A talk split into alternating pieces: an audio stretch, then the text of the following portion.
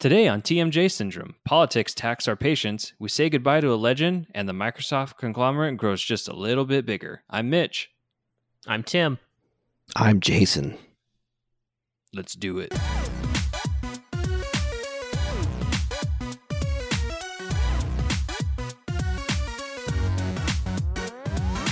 Mitch and Jason. Yeah. Yeah. Got something to say. Okay. What's that, Tim? Well, I got to get it off my chest. So, and I just got, I just got to get out, and I just got to get out and say it. And I don't know, I had to talk about it because it's been bothering me. you know, when this when this po- podcast is published, it'll be over a week since the election in Arizona. In this show, we typically try to avoid politics. The last election had one of the more important choices that Arizonans have had in a long time. Both options represented clear and different visions for what the future of Arizona would look like. Both options had the betterment of Arizona as their goal. I would like to take this opportunity to say that Arizona chose wrong. The Arizona people chose wrong and overwhelmingly voting yes on Proposition 126. How dare That's- they? How dare they? That's the proposition that would limit any new taxes on services, and it's going to greatly limit the flexibility of our lawmakers to change or update the revenue streams for our state. What do you guys think about that? I actually voted against it, so I thought that's that's a weird. It was a, that was a weird way it was labeled. Yeah. I think it's sort of it's sort of interesting how that one played out. So it ultimately played out as it's an anti-tax law, right? And basically most anything in Arizona, it's like if it's all about anti-taxes, then people are just going to be like, "Yeah, I don't like taxes, vote yes." And I it, this one was interesting in that it was I think it was like unanimously opposed by like both sides of of the of the aisle or whatever. So sort of interesting, but uh, so do you yeah. think it? Do you think it got passed because of people not quite understanding it? Then, like they they maybe saw it as an anti-tax thing, or Yeah, We've- I think it's partly that, and I think it's partly because there was no concerted effort against it. Because I don't think anybody wants to come out against. I, I don't think I don't think anyone wants to come out as the person defending more more taxes, right? So it's kind of a tough position for anyone in power to be in. I wasn't defending more taxes, but the way it was labeled, it sounded like it was in its own right could be creating winners and losers by exempting one group of of businesses versus yeah. another. That's I mean, what I didn't like about it. I think that's exactly what it's going to end up doing. Uh, I guess we'll see. And if it ends up having really negative consequences, well, we can always we can always do our voting thing again, man. So Well, any of the other proposals, is was there any ones that caught your radar that passed that you didn't like, or? Uh, I mean, there's there's other ones that there there's other ones that went about the ways that I I think they were they were gonna go. We had our we had the uh the uh what's it called? The environmental one where it's trying to create oh, that one did not renewable- pass, right? No, it didn't pass, and it was funny. Like some of, that had some of the most hilarious campaigns against it. Things like you know keep your keep your California out of my Arizona was a big one because the whole the whole opposing argument was that they were having uh like California style legisl uh regulations in Arizona. So yeah, that one went down in a fire too. Um, speaking of that kind of, I guess you could say advertising. Uh, I've been browsing there. I was browsing the Reddit's today, like I normally did, and it seems I, I can't po- find the article for it because it was an older post, but I did I did review it, and it looks like there is an anti-California sentiment in Portland where people with California cars that moved out there are getting vandalized and they're getting spray painted saying "Go back to California." Oh my god! And, like, that's like Yeah, like Portland is like a, a quote unquote very liberal like city, which is funny that they don't want them there either. because like these California expats, if that's the right word, are like going everywhere except like the Midwest. They're like, nah, I'm not gonna do that. We're gonna go to Texas, we're gonna go to Arizona, Colorado, Washington, Oregon, but we're not gonna go in the Midwest. But yeah, I think that's funny. God, that's funny. It sounds like it seems like the major worry people are having that are in at least red states is that they're going to have the same policy. They're going to try to vote in the same types of policies that cause them to move in the first place. You know what I'm I saying? don't know. No? Yeah, I mean, you could you could be like like people from California moving to places, stuff like that. Is that what yeah, you mean? but and then they're going to come in and try to vote in similar policies that just cause them to move from California in the first place. Yeah, I mean, it's probably not that far off. I think a lot of that, I think a lot of those policies more have to do like just just the larger population centers tend to need different policies, right? Yeah. and that's just that's just less a nature of the fact that people from an area move to your area and i think it's more of a feature of there's just more people in the area Right. it's like you know uh, like that's why i always think it's it's interesting how we have how we have our government uh, set up where it's very representative to individual areas right? Because like a state like wyoming where there's less than like three people per square mile or something like that has a lot of different has lots of like different ideas probably has a lot of different needs than an area like new york where it's like ridiculously there's a lot of people. Hmm or California. So, yeah. You know, Well, if you're from California and you live in Portland, you might want to change your license plate. yeah, you could probably change your license plate so you don't get vandalized. Yeah. Piss off the locals. Well, I will say this though.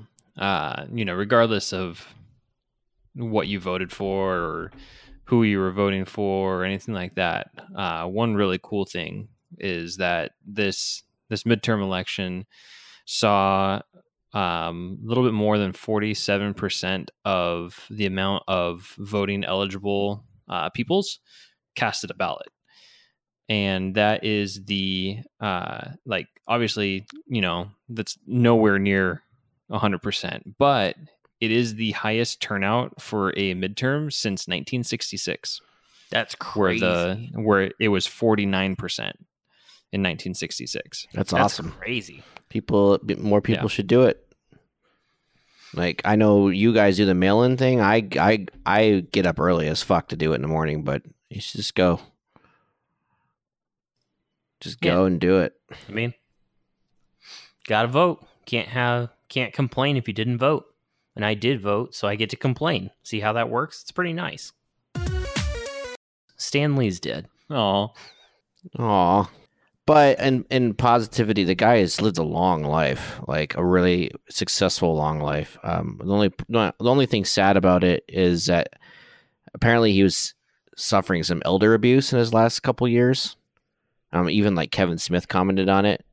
Um, the people who were in charge of taking care of him were basically fucking around. I don't know the full details. Um, I I know when it first came out, like people were denying it as a conspiracy theory, but then it finally did come out that there was some elder abuse happening, and the whole Kevin Smith thing happened, saying, "Yeah, Stan, you can come live with me." So that's that's the only thing sad. But beyond that, the guy is a a hero, basically. Um, I've had issues with Stan Lee though, as a comic book fan, not in the sense of what he's created, but how I, sometimes it would often get downplayed about people who helped him create things, like Jack Kirby and Steve Ditko. If that makes sense. So, but what's up? oh i don't know the background of that so i don't know what you're talking about Um, most of the characters of Stan Lee is has been labeled to be like the main creator. He didn't create on his own. So like Spider Man, he did not create on his own. It was it was it was him and Steve Ditko. Um, a lot of the of the Golden Age characters that you know, like the Fantastic Four and the X Men and um, the Avengers, like that, were co-created with Jack Kirby. So Stan Lee was the writer, and Steve Ditko and Jack Kirby were the artists. So why did why did it end up where like Stan Lee got most of the credit for those things because obviously the art's super important. Um, I just about who the character is, right? just optics and it's still the it's still kind of prevalent today uh, you often will know the writer of the comic more than you would know the artist. So like for uh, the last i don't know 10 years if you think about spider-man you think dan slott because dan slott has been writing spider-man on and off for the last 10 years. But you probably don't know the artists who are doing the drawing for it. And that's one of my biggest criticisms of western comics is we swap around artists on comic books out here like crazy. Uh, like the first 10 issues could be done by one guy and the next 10 issues could be done by another guy. So it's like the complete opposite how japan does it. Like if you are reading a manga series written by akira toriyama the creator of dragon ball then it's always akira toriyama. So, like, okay, so being someone that doesn't read comic books really ever, uh, can you see the difference in art style? Isn't that like absolutely you can so? Like, isn't that? I I I mean, the only thing I could really compare that to would be like when you have a um, like an anime or a cartoon or something like that, right? Where they, uh, or not even that, but just even a show where they change the actor midway through a season or midway, th- you know, half in between two different seasons, and they're playing the same character, but it's a completely different actor. I would think that you'd get the same feel on that if if you're reading a comic and all of a sudden you go to the next issue and the art style is completely different. be like Yeah. super jarring, right? I I feel that way, and I think I think that might be one. I have no evidence for this; it's all anecdotal, but I think that might be one reason why comic book sales have declined over the last twenty years. Is is I I feel like you lose that connection when you get the art style changed up all the time, and that's that's that's been something that we've perpetuated here since comics began. Though, like you have a different. Uh, like Kirby, for example, did for the longest time was the primary um, person at at Marvel and, and and DC at one point and two on several different issues, and then as the comic uh, industry boomed, they brought in more artists and stuff like that, and then for some reason, this new model of swapping out the um, the the penciler, the inker, and the colorist uh, based on issue all the time just became a thing. Um, I'm I don't know the history behind it. I just find it annoying. I've always found it annoying, and it's still a thing, and it, it shouldn't be a thing. Um, I know you had mentioned The Walking Dead here. That's one reason why uh, I respect Kirkman because he's kind of he's kind of built his own empire away from the major the major uh, two.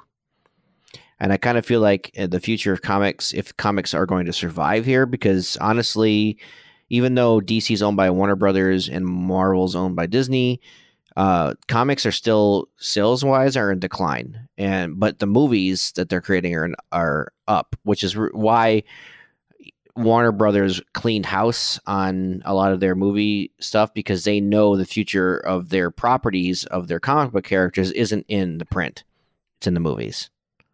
So there's like this this gap here. If comic books are going to survive, it's going to have to come from somewhere else. It's going to have to come from indies and other people willing to that don't want to put up a business to publish comics because it's not going to come from the big two, in my mind. I mean, do you think that the money is really there? I think there's a market for it. Um, manga sales, in the, for example, in the United States are huge. Manga has a huge fan base, um, and it comes from another country. Like even bigger than like American comics? Fuck, loads. Huh. So do you think that's do you think that's more just specifically because of the like just the difference in uh, like art style and quality and all that? Like do you think it's just a Um, quality problem? Consistency, and it's more bang for your buck. So, like last time, uh, Mitch probably done this. Go to the Barnes and Nobles, and right in the manga section and the comic book section are in the same area, and there'll be three to four shelves dedicated to manga and one tiny little shelf dedicated to comic books. Yeah, like the last time I was in a Barnes and Noble, um, I think there was like a it was a couple it was a couple years ago when I was looking for comics slash manga, but um, there was a couple of sections for uh, comics, and the only really the only real reason that there was is because they were separated Marvel DC. But then there was an entire row dedicated to to manga. Um, it was crazy. Yeah, so I have a couple theories on that. For example, um, manga isn't sold per chapter like Western comics are. So in Japan, for example, all manga that's popular is tied to a magazine like Shonen Jump. So you get them, you go to your 7-Eleven or you go to a bookstore and you buy Shonen Jump, and Shonen Jump has all the latest chapters of all the things that they're publishing. So you get you get you know you get a lot of you get a lot of content for that.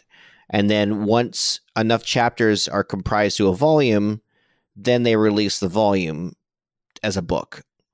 So that a volume could be, you know, 10 to 15 bucks, but you've got I don't know, 70 some odd pages worth of content. So when you see that versus I'm going to pay up to 4.99 now for a 15 page comic book or I can pay $15 for a 70 page manga, I think that makes a difference. Also, with manga, I, like I've always thought you have a more um, connection with the author because oftentimes the author uh, in manga, the mangaka is the writer and the artist and the inker and all the things. Sometimes if they're really popular, like like One Piece or DBZ, they'll have assistants that help them do with backgrounds and stuff, but they're still usually writing out the main um, character and stuff like that, which is a problem of its own too, because that that creates what they call fatigue in Japan, and there's a lot of there's a, like a lot of issues with trying to keep up with like weekly manga sales and stuff like that. But but yeah, that's that's my opinion. So to answer your question, yes, there's a market here, and no one's capitalizing on it. Do you think that because uh, based on what you're describing, it kind of sounds like the problem might be that they're it's almost like the price point about how much content they're willing to give, like the amount of dollars they're asking per content is so is too much. They're saying like four dollar. What did you say? Five dollars for seventeen pages, Something like that, 17, 20 pages. fifteen dollars for seventy nine pages. Like that's just a better value if you go for the manga, right? Yeah.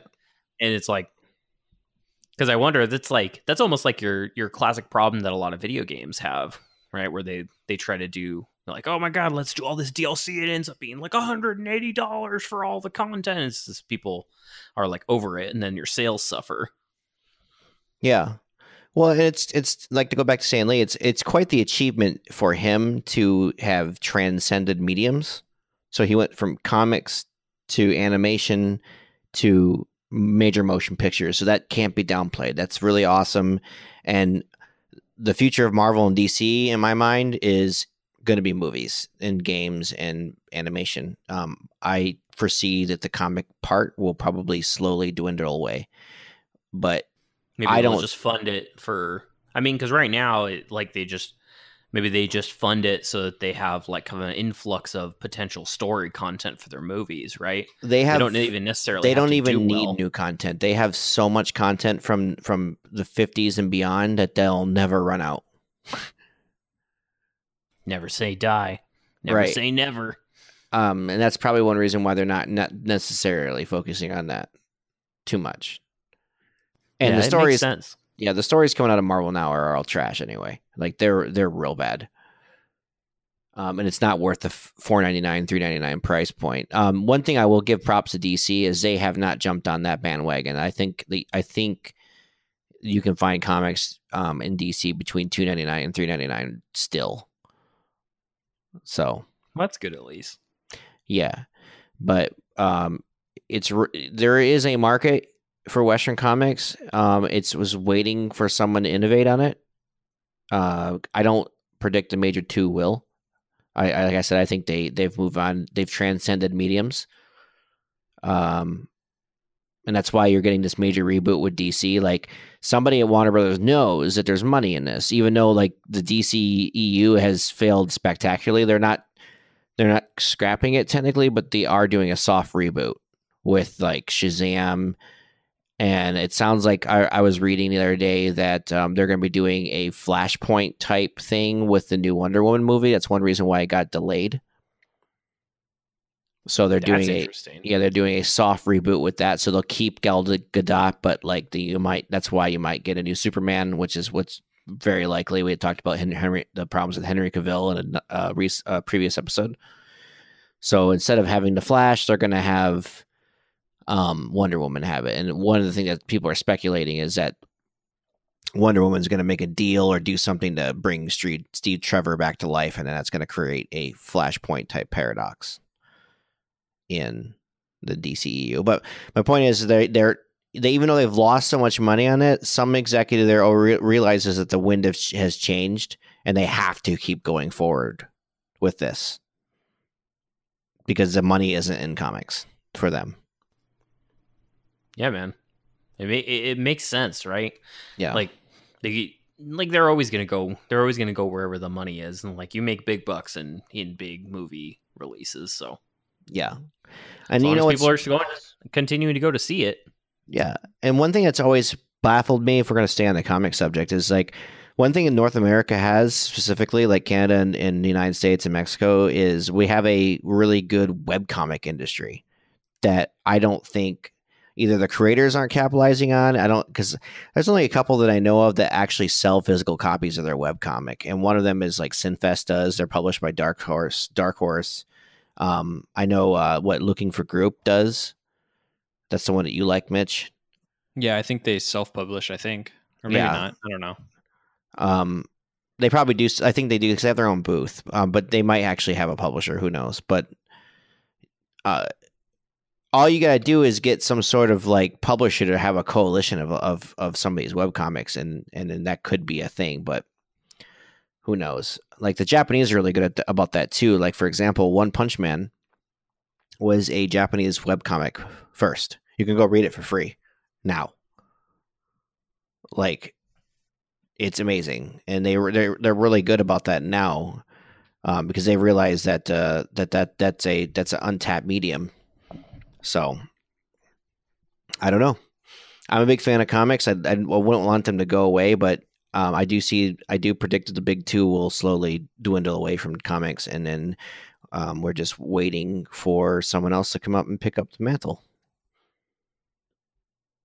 So in the end, thanks Stan Lee for creating a giant industry, and that an industry that transcended the original medium, which is something to be applauded. But um, now, if we want to keep that the original medium comics going, then we ourselves have to do it. That's my view.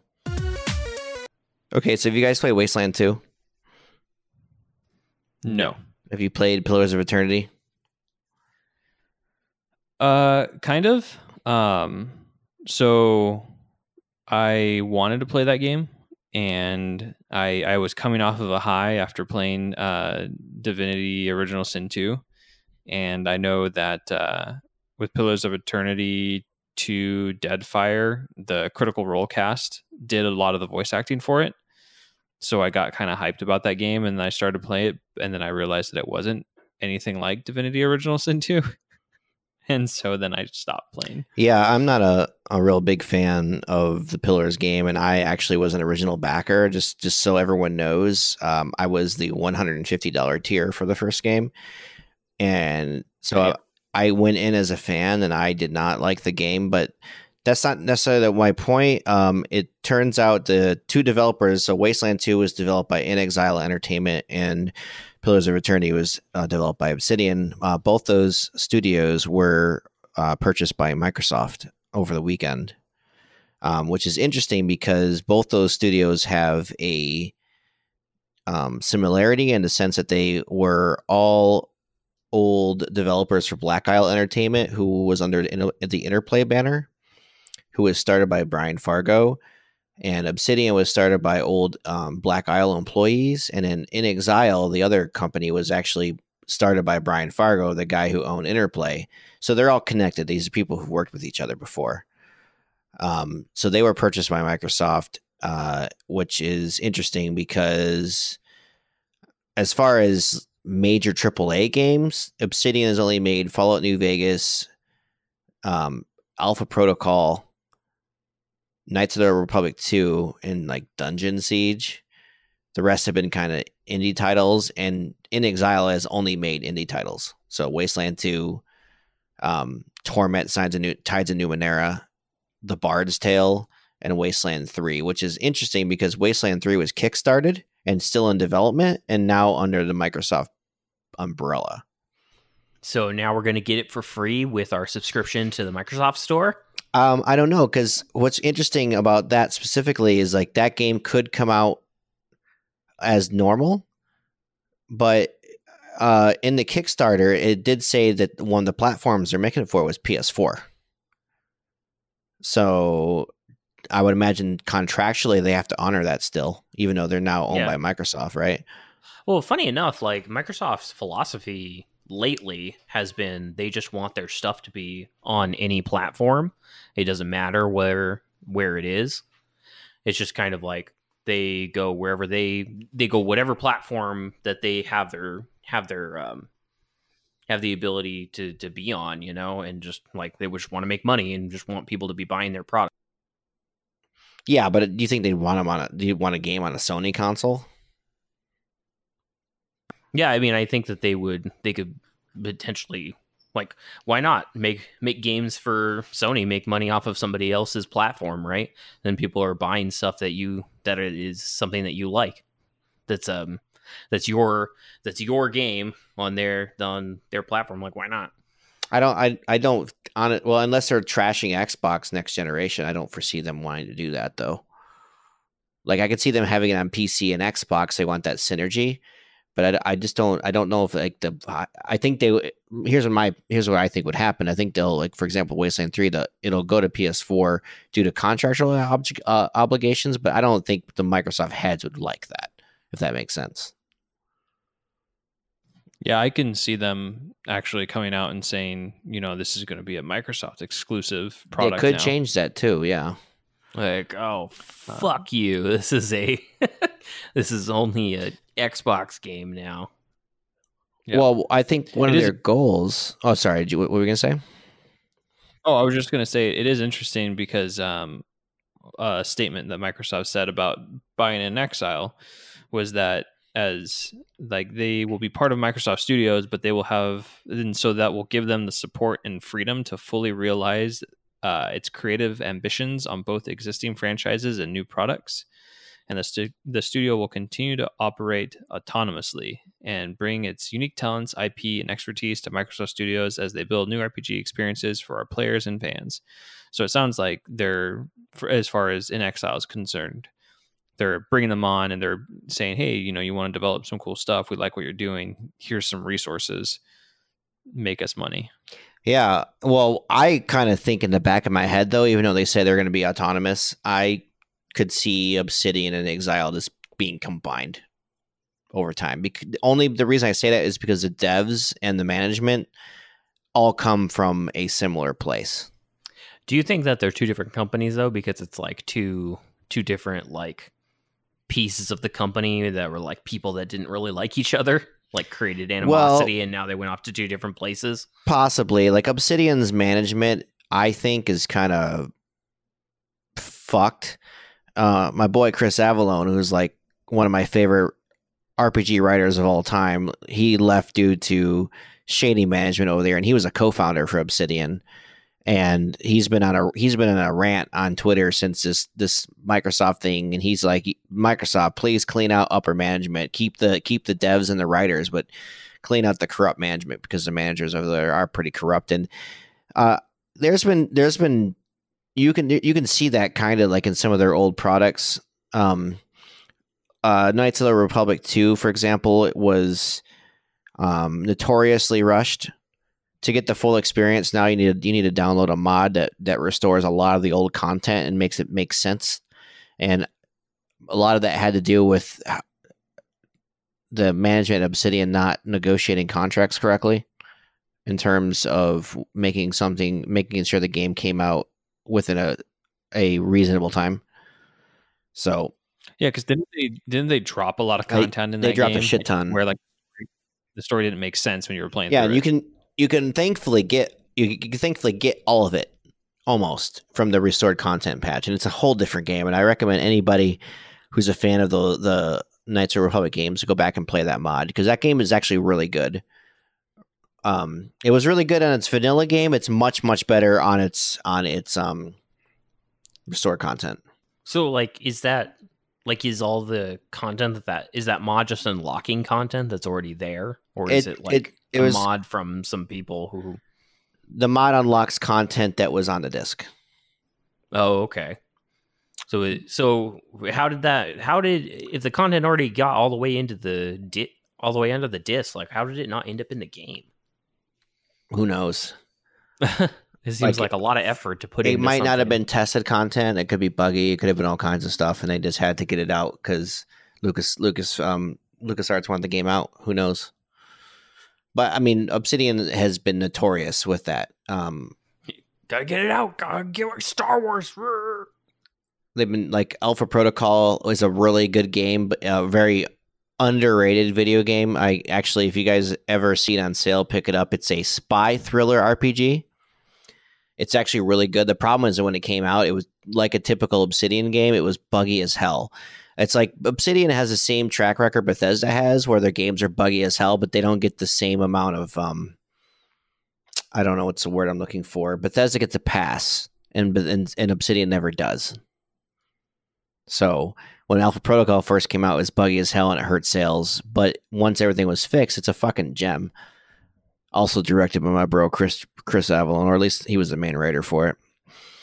But he don't work at Obsidian anymore. So, um, speaking of Divinity, since you guys like that game so much, he is responsible for the char- the undead character. I think it was Zane. What the hell is that character's name? Uh, Fane. Fane. Yeah, he, he- all almost uh, all the backstory and biography and writing is was due to Chris Avellone.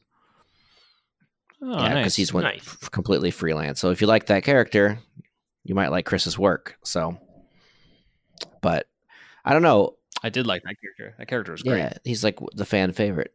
Um, Chris is really good at like subverting expectations. Like he in Knights of the Republic 2, for example, he hated the idea of the Force. He, th- he hated the idea of the Sith and the and and the Jedi, and he wanted to throw it on its head. Um, and he did. And um, Planescape's Torment, which is probably his most famous title, completely throws the RPG genre on its head. Uh, if you like to read, you should play that game. There's a lot of dialogue. But um, as far as Microsoft, they they're all, they haven't even they've been buying a lot of studios, and I think they're they're the reason why they're doing it is they I think they're going to go toe to toe with Sony pretty hard next generation. What do you guys think about that? Yeah, man. When I look, when I was watching E3 last year, uh, it, their the Microsoft panel was very lackluster. They didn't really have a whole lot that they were coming out with. Like a lot, there wasn't really any um, like main uh, console specific games that come to mind right now that were like really eye catchy. Uh, and everything was just kind of everything that they were going towards was pushing their their Xbox or Microsoft Game Pass and and everything to be able to unlock content and play whatever you want and everything. And so it and then from there they did the um that pirate game Oh, Sea of Thieves. I don't remember what. Yeah, Sea of Thieves, right? And then they they did this. It was actually really cool because they released that game and it's in the Microsoft Store as well as Xbox. Uh, so you can get like the Microsoft Game Pass. And uh, what I ended up doing when that game came out, that game was available uh, day one if you have the Microsoft Game Pass, which was great because I didn't know if I wanted to play that game. Uh, so I signed up for the two week free trial of the Microsoft Game Pass, which allowed me to install the game on my PC and my Xbox and play it. Uh, and so it, it seems like what they're trying to do is go for both the what can be included with our Game Pass, as well as making games that are compatible for both uh, Xbox and PC, especially now since they just released that uh, keyboard and mouse capabilities on the Xbox One. Um, explain to me what the Game Pass is. I don't know about it. Yeah, so the Microsoft Game Pass is a subscription that you pay. I think it's like 15 bucks a month or something. I don't I don't really remember. Um, but you pay a monthly subscription and there's a list of games that you can just play. Um, and you they become available in their store, so Microsoft Store on Windows 10 or the Xbox Store on your Xbox. And you uh, once you have the Game Pass, it's a subscription service that you can just download whatever games are available and you can play them. Oh, that's neat. So if you're Yeah. an Xbox Live user though, you're like double paying. Uh, they have deals, so you can do because the Xbox Live is specifically for multiplayer player, um, and there is a deal that you can get for uh, Xbox Live as well as the Game Pass, um, and it and it gives you like a little bit of a discount. I I don't remember the prices off the top of my head, but I like I think it's ten bucks a month for Xbox Live Gold and fifteen bucks a month for the Game Pass. But if you do both of them, it's only twenty instead of twenty five or something. But uh, I mean, it, it makes it kind of worth it. Um, in fact, they also released a thing. I don't know if they're still doing it, but I remember seeing a thing Microsoft did where if you signed up for the Game Pass and Xbox Live, and you signed like a two year contract for it, they would give you an Xbox One uh, for free. What? Yeah. So if you don't have one, uh, like if if you're someone that is looking to buy a game console, and the Xbox Live Game Pass is something that you would buy, and you would also be purchasing Xbox Live Gold so you could play multiplayer. And you, if you're planning on buying that and you think that you're going to play it for two years, like that's actually a really good deal. Like we were saying, that's like the perfect thing to for someone's parents to buy. You know, because it's like it's like a super easy bundle that's like, hey, here's everything you need to have fun immediately for a set price. Yeah, and a, and a like a reasonable price too, right? Like I think I think it was like 30 bucks or something like that. I don't I don't remember. I I'd have to go back and look at prices. This was a, a while ago that I was looking at it. In fact, I should try to find that. But um I mean it, it wasn't a bad deal to give you an Xbox One. And they had a couple different tiers depending on which Xbox you wanted or something, but and again, I don't even know if they're still doing that anymore. Well, I've always argued that Microsoft should go back to their roots and release all their games on PC, and it kind of looks like they're going to be doing that going forward with all their new titles instead of just trying to like get everyone to buy an Xbox. So I'm cool with that as like a, a primary PC gamer.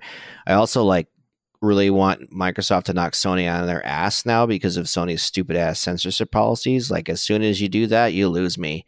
I'll I'll go to the other side immediately. So Microsoft buying studios up to compete with Sony, I'm cool with that. Yeah, especially if it means that they're going to, you know, go through and give uh and release better games. Yeah. and make my only thing that I hate with the console specific games is that I end up having to have both consoles, right? hmm Um, and and that was the thing that I've been kind of disappointed with with Microsoft for the past couple couple of years. Like I, I have an Xbox One and I got it when it came out, but there really hasn't been any games for it that I've wanted to play or have played. Um, it it's essentially my media machine right now, and I use it for Netflix. Uh, but I also have a PlayStation, and PlayStation actually has games that are relevant, right? Like they have, um, they came out with God of War, and that was great. Uh, I bought it when Bloodborne was a thing, uh, and Bloodborne was great. They're they have The Last of Us Part Two that's coming out. Which will suck. they have all, it's gonna be great. Who knows? It's gonna be good.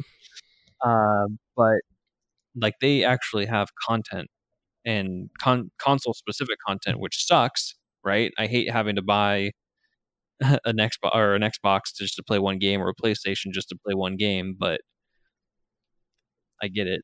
Yeah. So who knows? Maybe they'll actually have with these uh, new studios. Maybe they'll actually get out some some pretty good I- games because right now they don't have I'm, anything. I'm hoping for it now too because I'm really mad at Sony right now. Like I honestly don't think I'm going to buy a PS5 just due to their policies and changes they've made.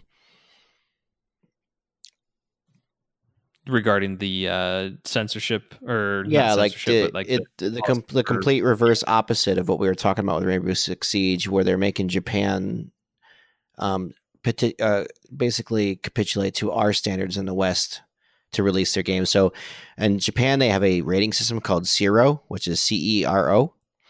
Um, for example, uh, for so if you're a Japanese developer and you want to release on PlayStation in Japan, you actually have to make your game um, use the ESRB system, which is stupid. Interesting. So it's the exact same opposite, uh, or the reverse problem that we're seeing with Siege, where they're making their build for China and then making us play that same build. Um, but on a on a different scale. So a lot of these developers and J- the Japanese developers are jumping ship and going to Nintendo, and these are kind of indie, small indie developers, and they make they make stupid ass games that I don't really play, but um, it's a dumb move. It's a it's a really dumb move. So that's where I stand there. So yeah, Microsoft buy more studios and kick Sony's ass, please, and Nintendo too. I think actually Nintendo's Uh, slowly encroaching against them in Japan. yeah, I mean, with the Switch and we, we know how popular uh, mobile games are, right? and the Switch is definitely trying to beat into that market. Uh, I did find the pricing. It's called Xbox All Access, is what it's called. Uh, and then there's two different prices on it, depending on if you want the Xbox One S or the Xbox One X, which is the the, the Pro version. Um, but it's 24 months. It it's a 24 month contract, and you get the Xbox One S with 24 months of Xbox Game Pass and 24 months of Xbox Live Gold for $22 a month. That's pretty good. And yeah, I mean, it essentially, if you're going to be buying an Xbox and you're going to be buying gold and the Game Pass, then it it's worth it because you're going to be paying $22 a month anyway just on the subscription services. Isn't like the Xbox One X like light years more powerful than the PS Pro? Uh, you know, I've never done a comparison for it. I've heard that the um that the PS4 Pro isn't necessarily all that better. Like it it's better if you're playing at uh at high frame or like at high resolutions and the frame rate is a little bit more stable. So like the the actual play is similar but unless you have unless you like are playing on the pro and then go to play the same game on a normal and then go back to the pro, you're not going to notice a difference. Huh. Well, Which is actually they say they say the same thing about uh, monitors too. Like if you were to go through and buy a like your normal monitor is is 60 hertz, right? So refreshes uh, 60 frames per second basically is what that syncs up with. If you were to go buy say like a 100 hertz monitor and play a game on it immediately, you wouldn't actually see a difference until you uh, go back to the 60 hertz and then go back up to 100. Yeah, it's because your brain is weird and it kind of a, it kind of compensates for changes in frame rates. But you'll de- yeah, I've definitely heard that. You'll notice you'll only notice the difference if you then take the frame rate back down. it's kind of funny. Yeah, it's super funny considering that like everyone's like, "Oh my god, you have to get like all all gamers, right? Or you have to have 144 plus." Which I mean, I get it. It makes sense, you know, mathematically wise when I'm looking at what it's doing, but if if I'm looking at the screen and I can't even tell the difference when I turn it on. Like if I went out and I bought a thousand dollar monitor so I can get a you know high frame rate and high resolution, and I turned on and I like started playing a game, got a feel for it, unplugged my monitor, plugged my brand new one in, started playing the same game, and it looked exactly the same, I'd be really upset. Yeah, especially if you spend a thousand dollars on a monitor, Yep. that'd be crazy. They have Hey. they have monitors pretty high, man, dude. It's really this this conversation is really funny because like you know I was trying to look for a new monitor the other day and I went to I went to Reddit. I'm like, you know, Reddit, tell me tell me what is a good monitor nowadays and like the whole thread was just about it had nothing to do with technology it was just about how people perceive how people perceive time and how people perceive like you know you know the conversation of how many frames can a can the human eye see and how do we perceive time? It's like a sort of a interesting conversation about how uh humans per humans perceive things logarithmically instead of instead of linearly which means that in order for you to notice something has in order for you to get to notice that uh like a doubling of quality you actually have to get like a 10x quality increase if you're talking about like graphics cards and stuff like that very interesting It does sound interesting. Yeah, it really puts perspective in like all the things that you're buying. I mean, it's not going to like prevent me from spending money and buying all the new stuff. Yeah, it just make But- it makes me pause when I'm like, I, if I'm only gonna get like an incremental increase, it's like, uh, maybe it's not worth the five hundred dollars. right? Yeah, because then it's like, okay, is is it really worth the difference in uh, in price to get, for example, the 2070 NVIDIA graphics card new one that's coming out versus the 2080 or the 2080 Ti? I don't know. I hear there's not even that much of a jump com- compared to what their marketing was saying. Yeah, I mean, which it- that means that you're really not going to see the difference. Yeah, that one's really interesting because it all depends on what you are what you're basing it against, right? So if you're basing it, if it, you're saying like a if it's like a 1080 versus a 2080, then the performance improvement is about 50%, I think is what they I we started seeing in the benchmarks. But uh what they were they're talking about like the ray tracing stuff. Yeah. It's like, oh, ah, the other thing doesn't even have ray tracing. So Wait, are they saying that the 2070 doesn't even have ray tracing? Is that what you just no, said? I'm saying like they're comparing how a 1080 does ray tracing versus how a 2080 does ray tracing. Well, of course, the 2080 does better. It's Oh. fucking designed to do it.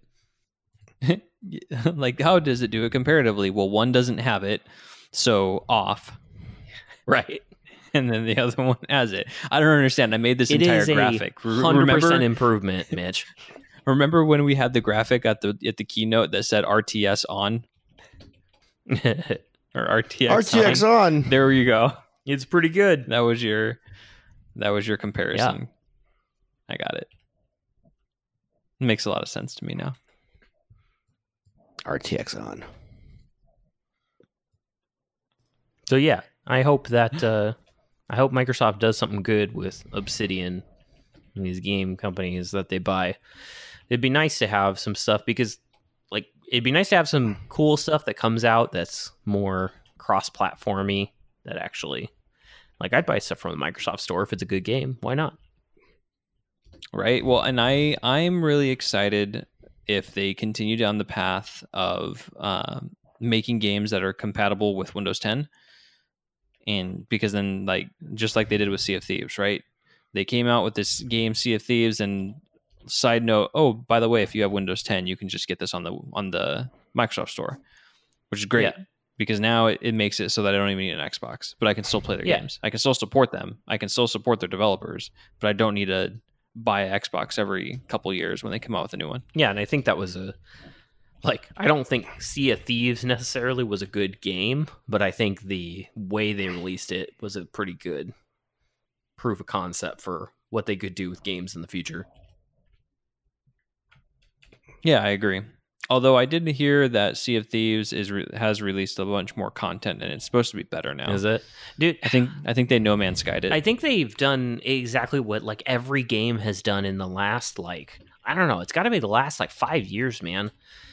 Every game it gets released and then it is like it's about it's about a year. It's until the definitive edition comes out, quote quote. And that's that's when you should play the game because then they actually have the content that they had planned on from the beginning kind of thing. You know, it's kind of interesting too because you you would think that uh, when you release a game that either doesn't have the content you that you promised or that doesn't live up to the expectations that are out, that because sales tank, that you know within the first couple months of release, and and then sure you know they pick back up afterwards when you release the content if you're able to release the content, assuming that you know that title doesn't get pulled from your dev staff. Yeah, because I But- mean, if you think about it, the problem is the player base dies, and then then where are you? Oh, I released this new expansion, but everyone's already moved on to the next best thing. Right. You think that, you know, developers would see that and I guess it's not uh, development companies, right? Would see that and stop trying to push these games to market so fast. Yeah, like you should hit, they should be releasing the game with the content with the full content, like the full experience. They should be they should be looking for a kind of experience that they want and if it isn't there yet, like don't release the game yet. Don't try Yeah. to hit a date. I will I will say I think that that is one thing in my opinion that Blizzard does pretty well. Um because I think it would have been easy for them to come out and within the last couple years and say, you know, give trailers or give something about uh like Diablo 4. But Oh, you mean the mobile what they game? have yeah but what they have isn't to isn't what they want and isn't what they're liking and they've gone through you know however many different different staffs and different iterations of what they're trying to develop and nothing is you know and it hasn't become what they want it to be which means at least in that aspect they are holding off uh for at some part right to release a good game now I mean, you'd hope.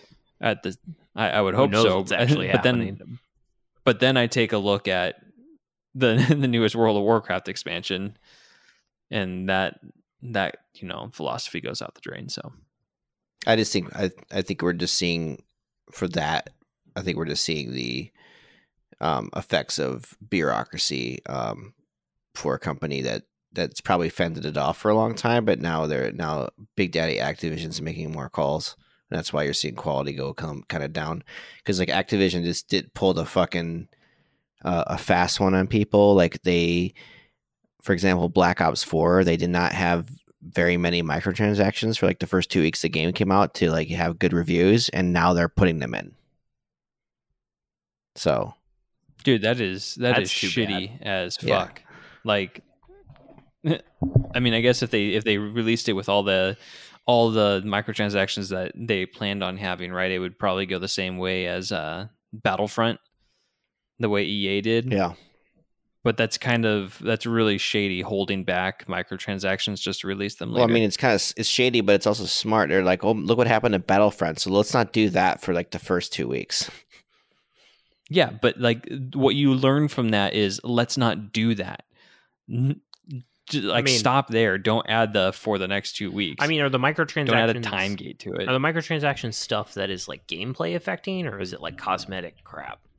Um, there's there are some gameplay affecting things, but they're really minor. It's mostly cosmetic, but uh, apparently to get you can it would take 250 hours of gameplay to even get like the first tier of stuff.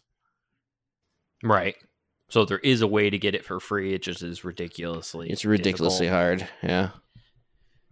I guess it's like I don't know. Like I've never like I've never been one I I never get pulled into the the microtransactions in games typically cuz it's like, "Oh my god, there's this really cool hat. Oh, it costs a dollar?" No. like, all right. Like it doesn't do anything. Like if it doesn't affect gameplay, I guess I don't really have a problem with it much. Although for something like Call of Duty, like Black Ops 4, it's like Jesus, you spent sixty dollars on the game, and now there's already things where you have to spend more money. It's like give give people a little bit of a rest.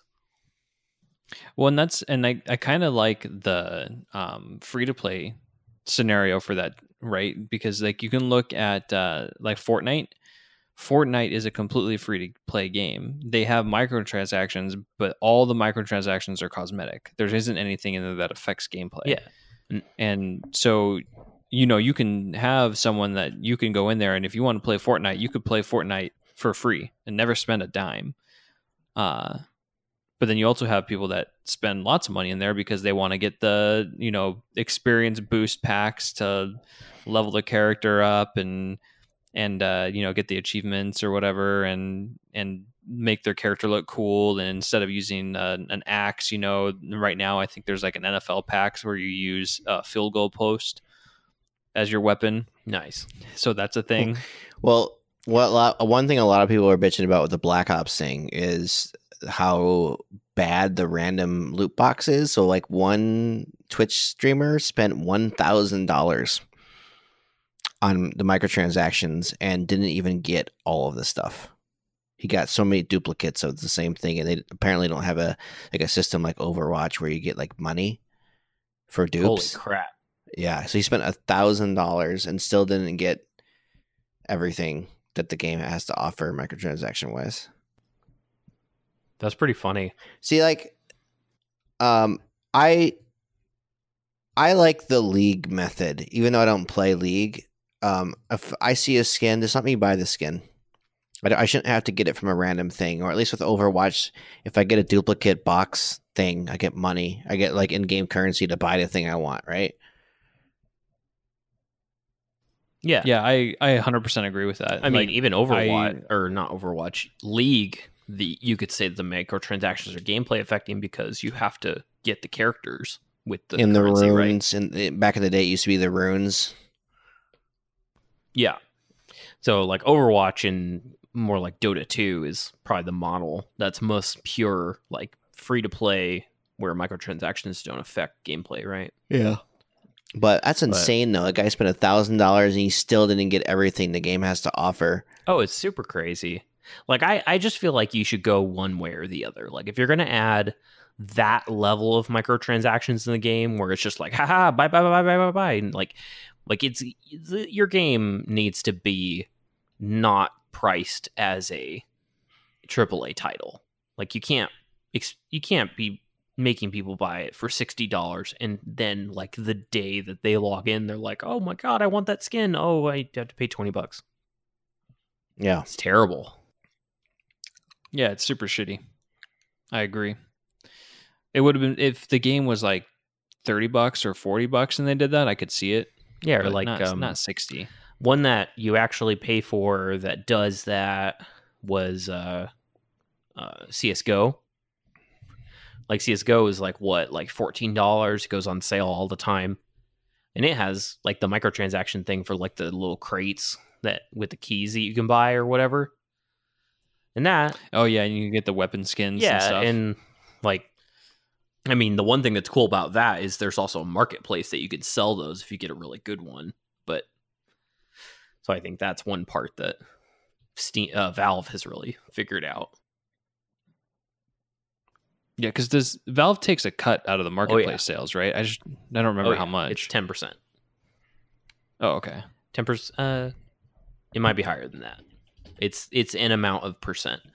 Uh, but yeah, they so you buy a key, and then you get something, and it's something that somebody else wants. So you sell it, and then you get Steam credit, and the other person has to pay real money for it, and then now Valve gets another ten percent of that sale off of just like nothing, right? Like it's magic, magic, pixie dust, loot crates.